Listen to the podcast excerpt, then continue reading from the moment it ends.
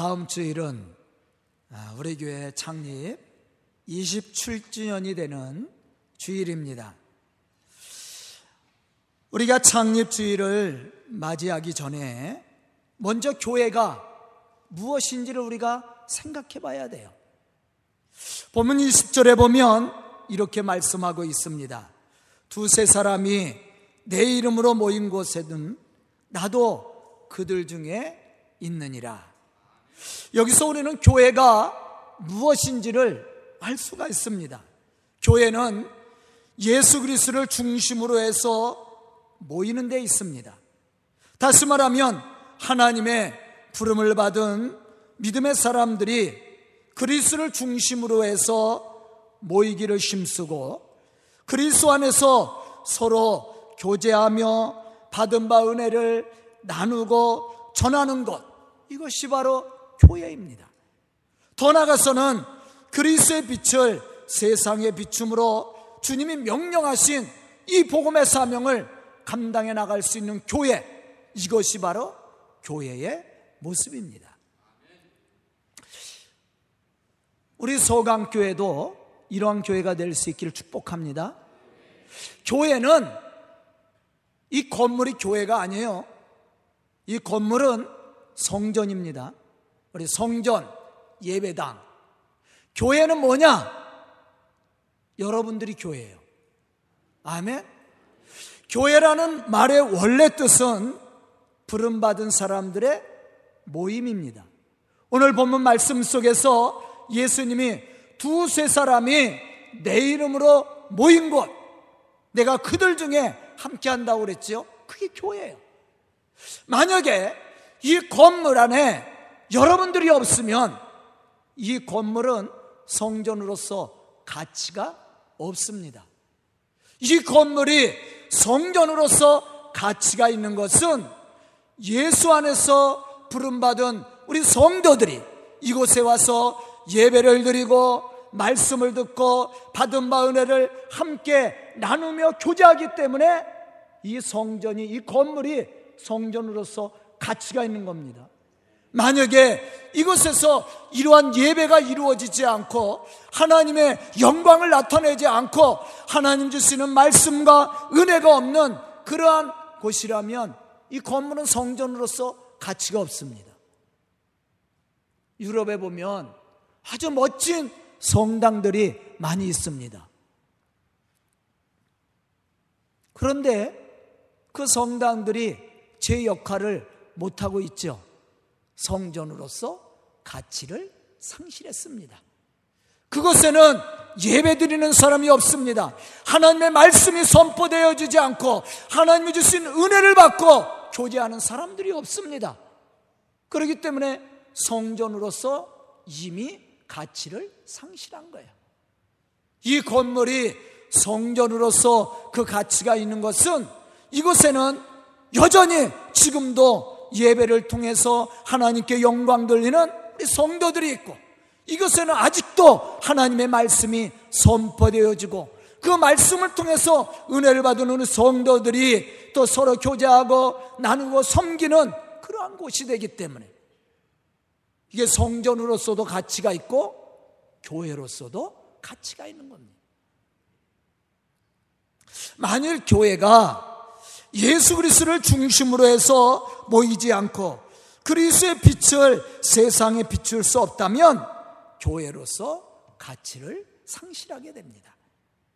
저는 우리 서강교회가 예수 그리스도 안에서 모이기를 힘쓰고 하나님이 허락해 주시는 구원의 참된 은혜를 받고 그 부르심의 뜻을 따라 순종함으로 서로 교제하고 나누고 섬김으로 복된 교회, 하나님의 거룩한 역사를 이루어가는 그러한 교회가 이루어질 수 있기를, 그러한 교회로 부흥되어 갈 수 있기를 주의 이름으로 축원합니다.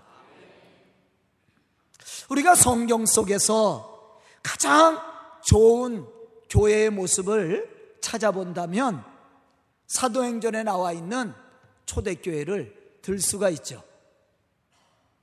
왜 그러면 초대교회가 좋은 교회의 모델이 될 수 있을까?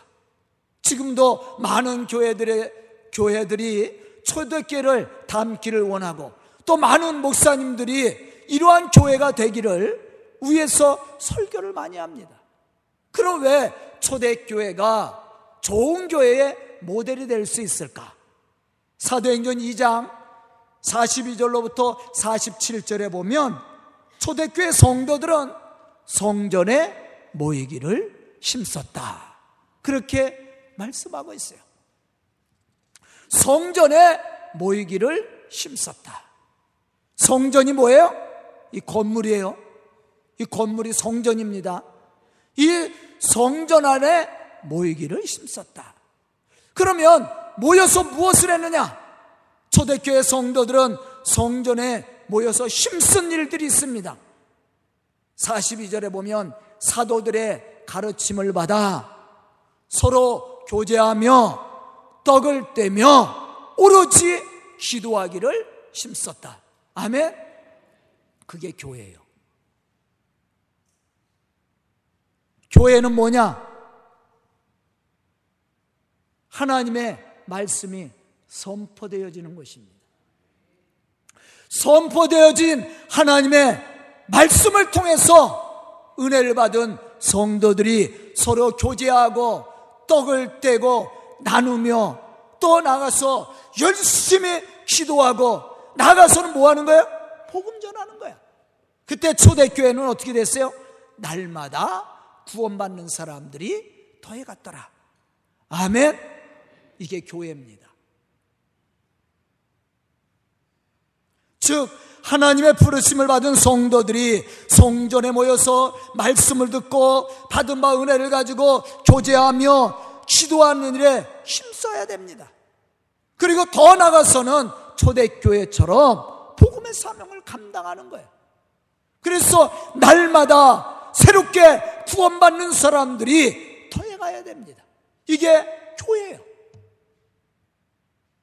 저는 창립주의를 기다리는 우리 성도들이 이러한 믿음으로 복음의 사명을 감당하며 초대교회처럼 교회 부흥을 일으키는 믿음의 성도들이 다 될 수 있기를 주의 이름으로 축원합니다. 그럼 우리 교회가 하나님 앞에 합당한 교회로, 하나님을 영화롭게 하며 믿음 있는 교회로 쓰임받기 위해서는 어떻게 해야 됩니까? 또한 어떠한 신앙의 중심은 어디에 두어야 됩니까? 우리는 오늘 말씀을 통해서 이러한 사실들을 발견할 수 있어야 됩니다. 첫째, 그리스도이신 예수님이 우리 신앙의 중심에 계셔야 됩니다. 교회의 가장 중요한 것이 뭐예요? 예수 그리스도예요. 예수 그리스도가 이 교회의 주인이 되고, 또 이 교회의 중심에 계셔야 되고, 또한 삶의 인도자가 되셔야 돼요. 살아있는 교회입니다. 내가 아니에요. 예수 그리스도가 이 교회의 주인이 되고 그분이 살아 역사해야 돼요. 우리가 세례를 받을 때도, 말씀을 통해 은혜를 체험할 때도 사람을 통해서 받습니다. 하지만 그 모든 역할을 하신 분이 누구세요? 예수 그리스도예요. 에베소서 4장 5절로부터 6절에 보면 이렇게 말씀하고 있습니다. 주도 한 분이시요, 믿음도 하나요, 세례도 하나요, 하나님도 한 분이시니 곧 만유의 아버지시라. 만유 위에 계시고 만유를 통일하시고 만유 가운데 계시도다. 우리는 우리의 삶을 주관하고 교회를 부흥시키는 것 같지만, 우리가 사실은 우리가 하는 것이 아니라 하나님이 하시는 일이심을 우리는 알아야 됩니다. 또 우리의 삶을 하나님 앞에 맡기는 신앙이 필요한 거예요. 즉 예수 그리스도가 우리의 신앙의 중심에 계셔야 되고, 그분이 우리의 삶을 인도하시고 축복하셔야 된다라는 거예요. 바울이 고백한 것처럼 지금 내가 나 된 것은 그리스도의 은혜로 된 것이다. 그렇게 바울이 고백했어요. 그가 예수를 만나지 못했을 때는 자기를 자랑했습니다. 세상 것을 자랑했어요. 그러나 그가 다메섹 도상에서 예수님을 만나고 삶의 변화가 일어났는데 그때 바울이 고백한 것이 뭐예요? 내가 나 된 것은 내가 아니라 나에게 은혜를 베푸신 예수 그리스도의 은혜로 된 것이다. 그렇게 고백했다라는 거예요. 예수 그리스도가 아니었다면 우리는 우리가 지은 죄 때문에 영원히 죽을 수밖에 없는 연약한 존재였습니다. 그런데 우리는 예수 그리스도로 말미암아 죄에서 자유함을 얻었을 뿐만 아니라 예수 그리스도를 통해 우리는 영생의 축복을 얻게 되었습니다. 우리는 이러한 사실 앞에 어떻게 해야 돼요? 겸손해야 되며 그리고 감사함으로 하나님께 영광 돌릴 수 있는 그런 믿음의 성도들이 되어야 됩니다. 제가 항상 얘기하잖아요. 제가 목사 된 것도 기적이고 이 강단에서 설교하는 것도 기적이라고. 죄송한 얘기지만요, 지금도 다른 데서 좀 설교를 와달라 그러면 제가 정중하게 거절을 합니다. 또 교회를 개척하고 이렇게 교회가, 우리 교회가 큰 교회는 아니지만 그래도 적당한 교회예요. 그러니까 부흥에 인도해 달라고 요청도 들어와요. 근데 제가 부흥에 간 적이 없습니다. 한 번 갔어요, 한 번. 우리 교회 전도사로 있던 나가서 개척한 교회에 제가 한 번 부흥회를 가봤어요. 그리고는 제가 안 나갑니다. 왜? 저는 사람 앞에 서는 게 싫어. 솔직한 마음으로. 사람 앞에 와서 설교하는 거 진짜 싫어요. 그거 싫어합니다. 목사인데. 싫어하는 것보다도 자신이 없어. 아니 목사님, 제가 설교한 적이 몇 년이에요? 이 교회에서 설교한 것만 해도 27년이에요. 제가 설교를 시작했을 때가, 제가 고등학교 졸업하고 80년도서부터 설교를 했어요. 그런데 아직도 자신 없는 게 설교예요.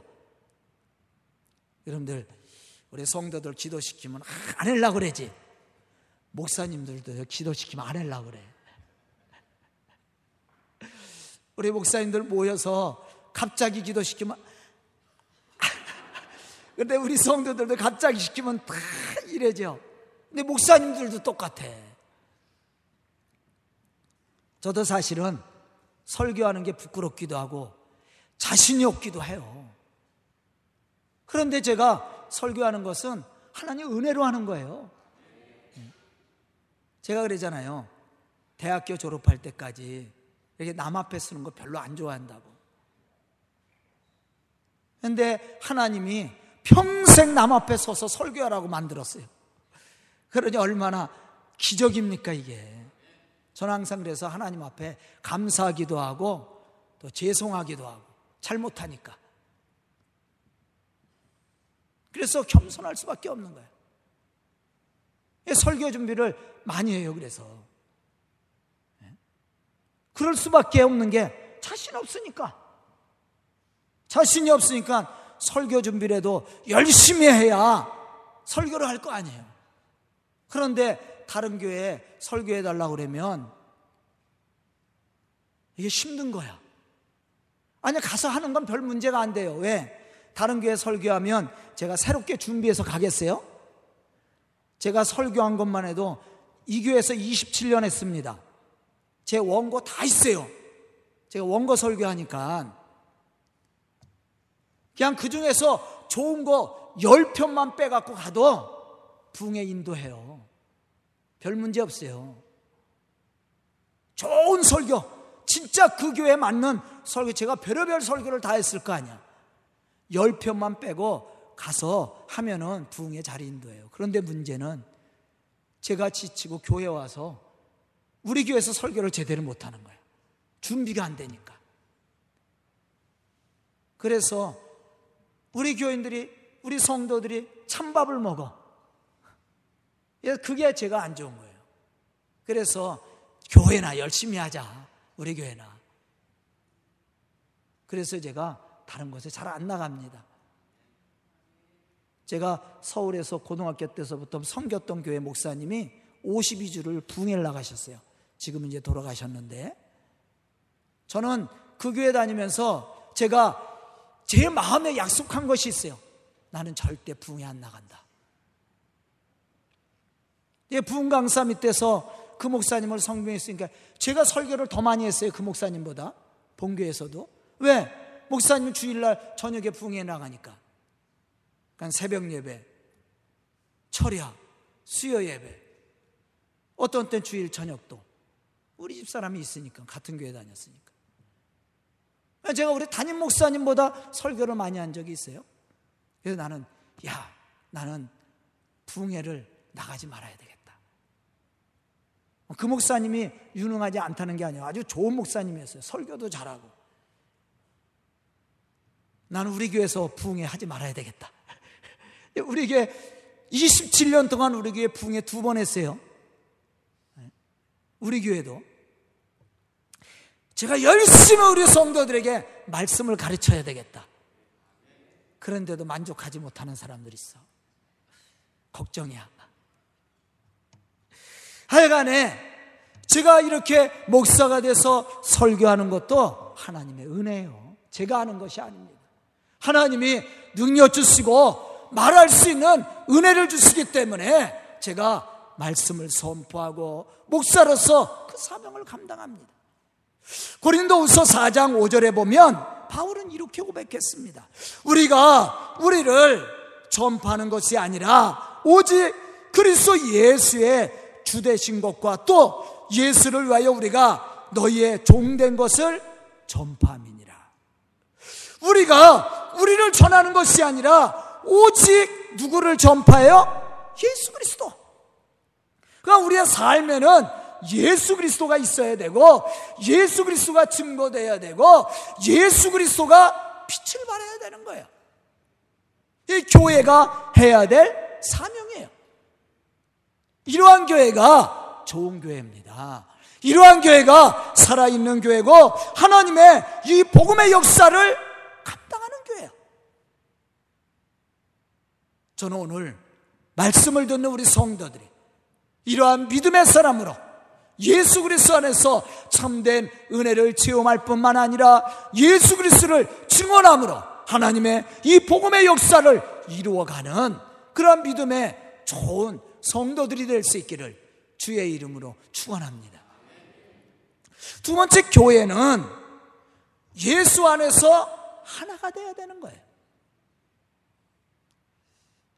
빌립보서 2장 2절로부터 4절에 보면 바울은 교회의 본질이 무엇인지를 우리에게 가르쳐주고 있어요.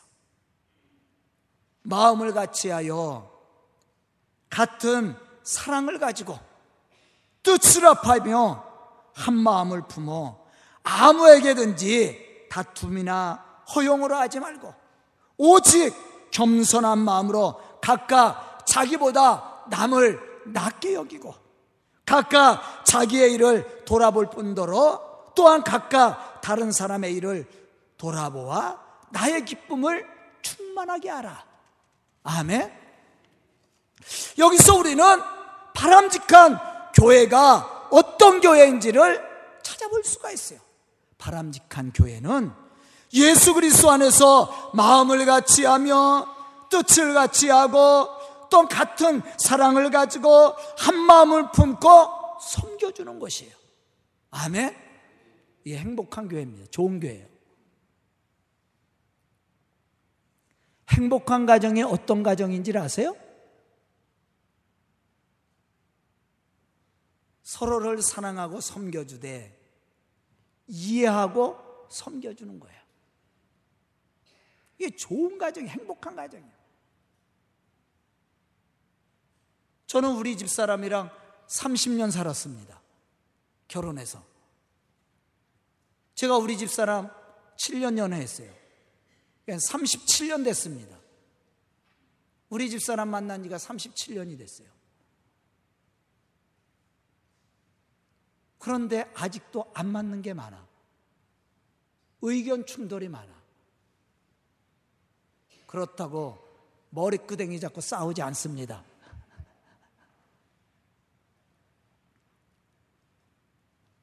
마음이 맞을 수가 없어요. 여러분들은 같이 사는 사람과 마음이 맞습니까? 마음이 하나가 되고 뜻이 하나가 되고 생각이 하나가 되고 모든 일에 같은 길을 가고 있어요? 그렇다고 대답하는 사람이 거짓말하는 사람이에요. 그런 사람 한 사람도 없습니다. 그러면 행복한 가정을 만들려면 어떻게 하는 거예요? 상대를 이해해 주는 거예요. 그리고 나를 내려놓고 사랑하고 섬겨주는 겁니다. 그래야 행복한 가정이 이루어져. 내가 낳은 자녀도 내 뜻대로 안 됩니다. 우리에게 쌍둥이 있어요. 쌍둥이 마음이 같고 생각이 같아요? 전혀 달라요. 같을 리가 없어요.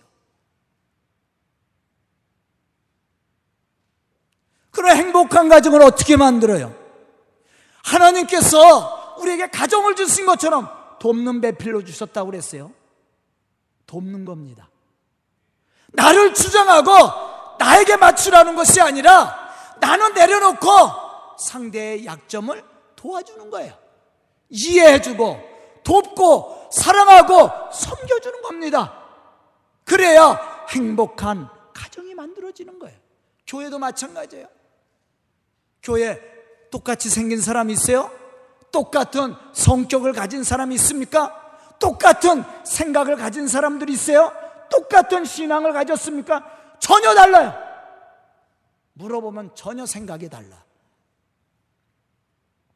그럼 좋은 교회가 되려면 어떻게 해야 됩니까? 바울이 얘기한 것처럼 예수 안에서 같은 마음을 가지고 같은 뜻을 가지고 같은 사랑을 가지고 마음을 아끼고 섬겨주는 겁니다. 상대의 약점을 헐뜯고 비방하고 비판하는 것이 아니라 나를 내려놓고 그것을 보완해 주는 거예요. 그게 좋은 교회입니다. 바울이 뭐라고 그랬어? 모든 일에 다툼이나 허용으로 하지 말고 오직 겸손한 마음으로 맡은 일에 충성해야 된다라고 그랬어요. 서로 도와 봉사하는데 힘쓰는 교회가 되어야 된다라는 거예요. 바로 이러한 교회가 하나님 앞에 합당하며 세상에 복음의 빛을 비추는 하나님 앞에 쓰임받는 교회입니다. 본문 19절에 보면 예수님은 이렇게 말씀합니다. 진실로 다시 너희에게 이르노니 너희 중에 두 사람이 땅에서 합심하여 무엇이든지 구하면 하늘에 계신 내 아버지께서 그들을 위하여 이루게 하시리라. 어떻게 하라고 그랬어요? 너희 중에 두 사람이 땅에서 합심하여 구하면, 다시 말하면 내 생각이 아니라 내 생각을 주장하는 것이 아니라 예수의 생각을 가지고 서로를 돕고 협력하는 자로 섬김으로 마음이 하나가 되어 도울 때 하나님이 우리의 기도에 응답하여 주신다라는 거예요. 바로 이러한 교회가 좋은 교회예요. 교회는 서로 다른 사람들이 모인 곳입니다. 그렇지만 하나가 될 수 있는 것은 예수 그리스도 안에 있기 때문이에요. 예수 안에서 교제하고 또 예수 안에서 사랑하며 예수 안에서 협력해야 됩니다. 그렇기 때문에 교회는 하나 된 공동체로 하나님의 역사를 이루어갈 수 있고 세상을 변화시켜가는 거예요.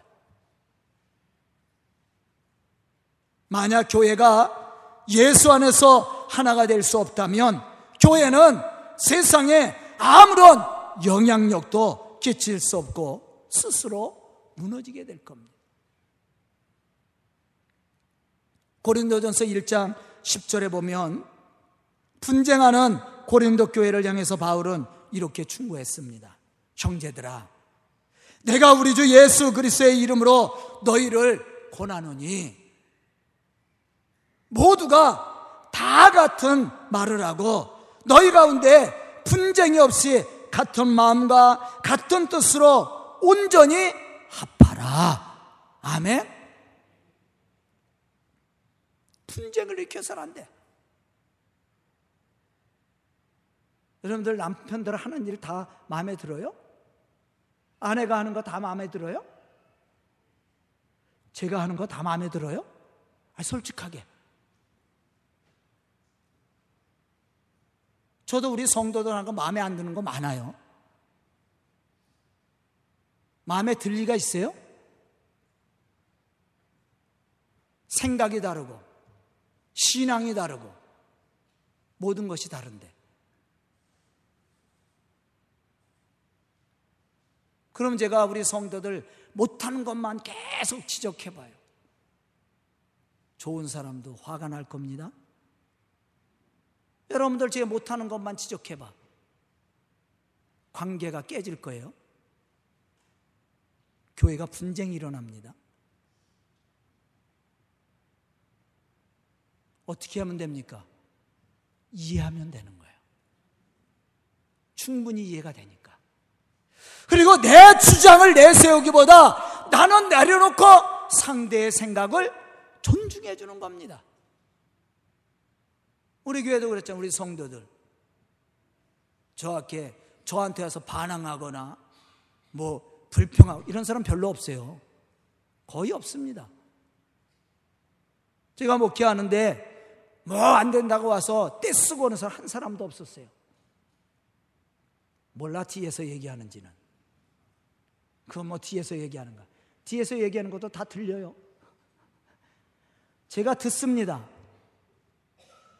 그렇다고 해서 불러서 너 왜 그렇게 했어? 얘기해요? 안 해요. 이해하는 거예요. 그래서 제가 고치려고 노력합니다. 성도들 간에는 같아요? 전혀 틀려요. 그래도 어떻게 해야 됩니까? 우리가 예수 안에서 한 마음을 품고 이해하고 섬겨주는 겁니다. 그래야 좋은 교회를 만들어갈 수 있는 거예요. 그런데 자기 불평을 내고 자기 주장을 내세우고 자기 입장만 얘기해 보세요. 뭐가 일어나? 분쟁이 일어나는 거야. 고린도 교회처럼. 이런 분쟁 일으키는 사람 우리 교회는 없어야 됩니다. 하는 건 마음에 안 들 수 있어. 어떻게 다 마음에 듭니까?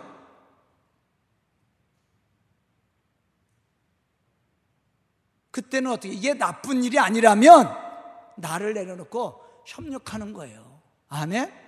이해해주고 돕는 겁니다. 그렇다고 잘못된 일에 협력하라는 얘기가 아니에요. 그것이 하나님의 일이고 교회의 일이라면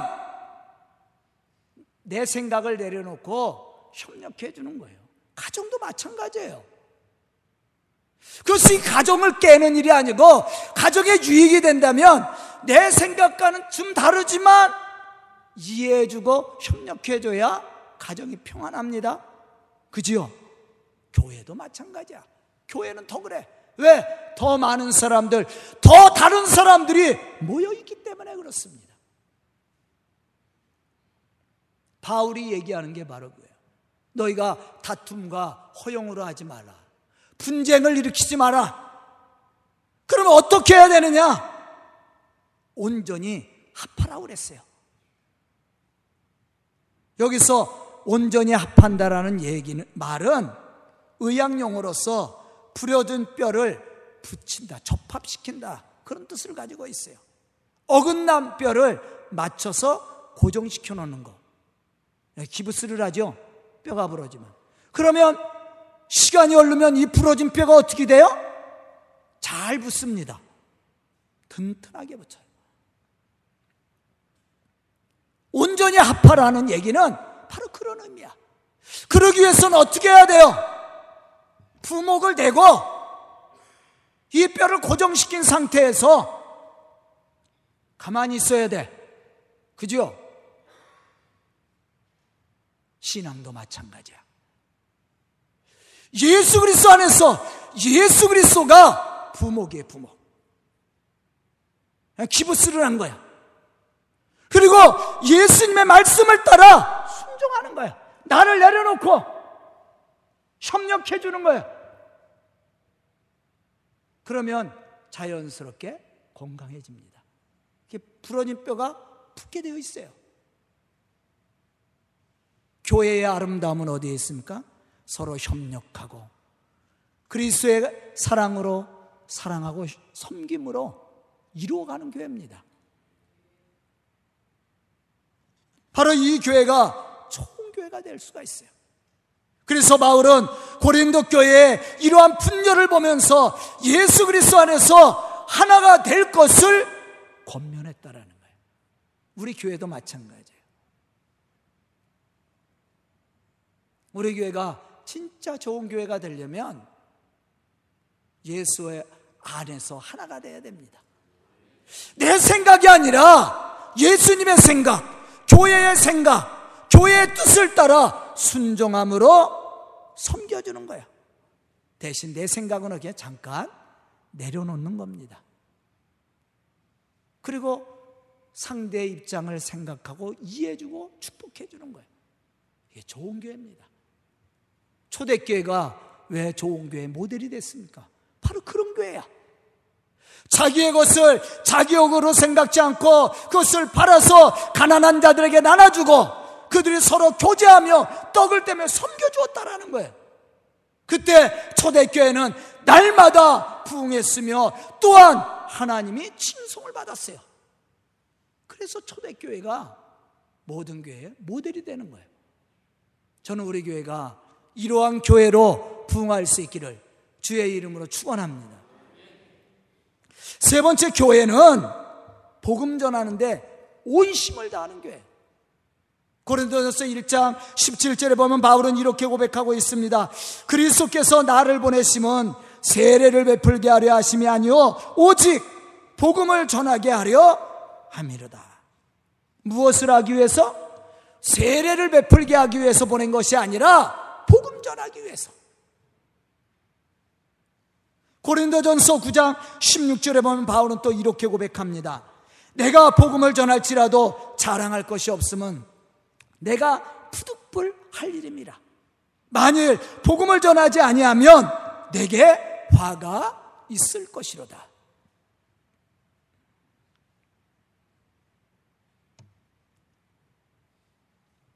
그러면서 바울은 18절에서 이렇게 말합니다. 그런즉 내 상이 무엇이냐? 내가 복음을 전할 때에 값없이 전하고 복음으로 말미암아 내게 있는 권리를 다 쓰지 않는 이것이로다. 복음을 위해서 내 권리를 다 쓰지 않는다라고 그랬어요. 우리가 좋은 교회를 만들려면요, 내 생각을 내려놔야 돼. 내 입장만 주장해서는 안 돼. 바울도 얘기했어요. 내게 있는 권리를 쓰지 않는 것이다. 자신을 내려놓는 거예요. 그리고 복음을 위해서 헌신하는 거야. 교회 부흥을 위해서 내가 희생하는 겁니다. 내가 헌신하고 섬겨주는 거야. 이 교회가 좋은 교회야. 아멘.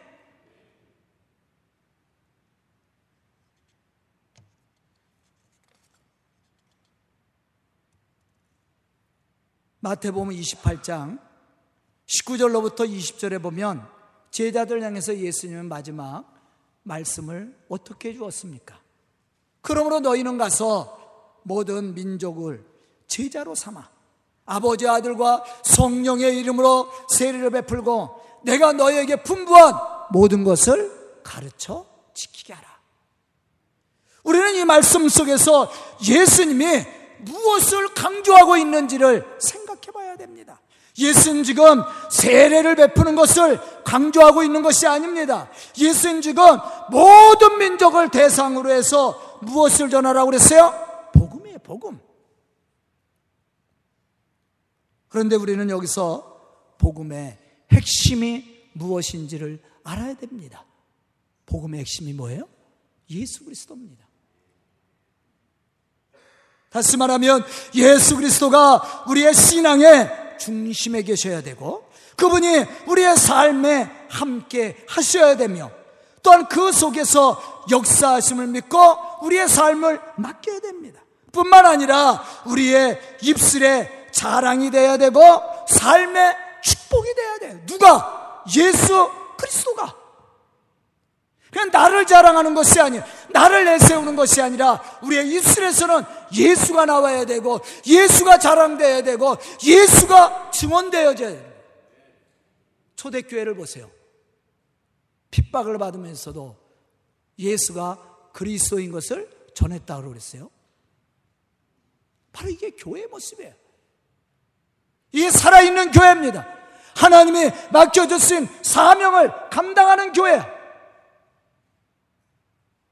우리 교회는 찔러도 예수. 아멘, 늘 안 하네. 누가 옆구리를 찔러도 감사.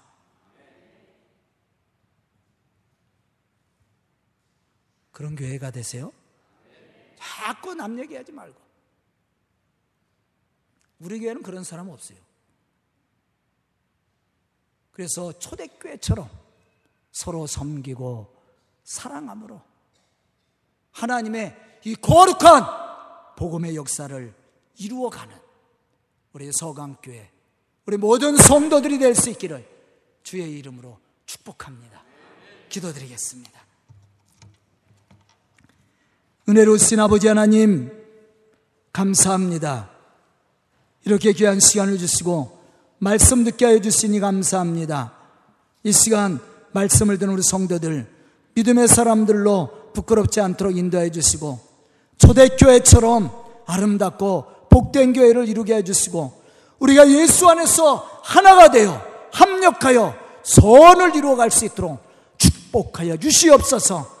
우리 모든 성도들이 좋은 일꾼들이 되어 주의 복음의 역사를 이루어 나갈 뿐만 아니라 교회를 부흥시키고 주의 복음의 역사를 감당해 나갈 수 있도록 축복하여 주시옵소서. 예수님의 이름 받들어 축복하며 기도드리옵나이다. 아멘.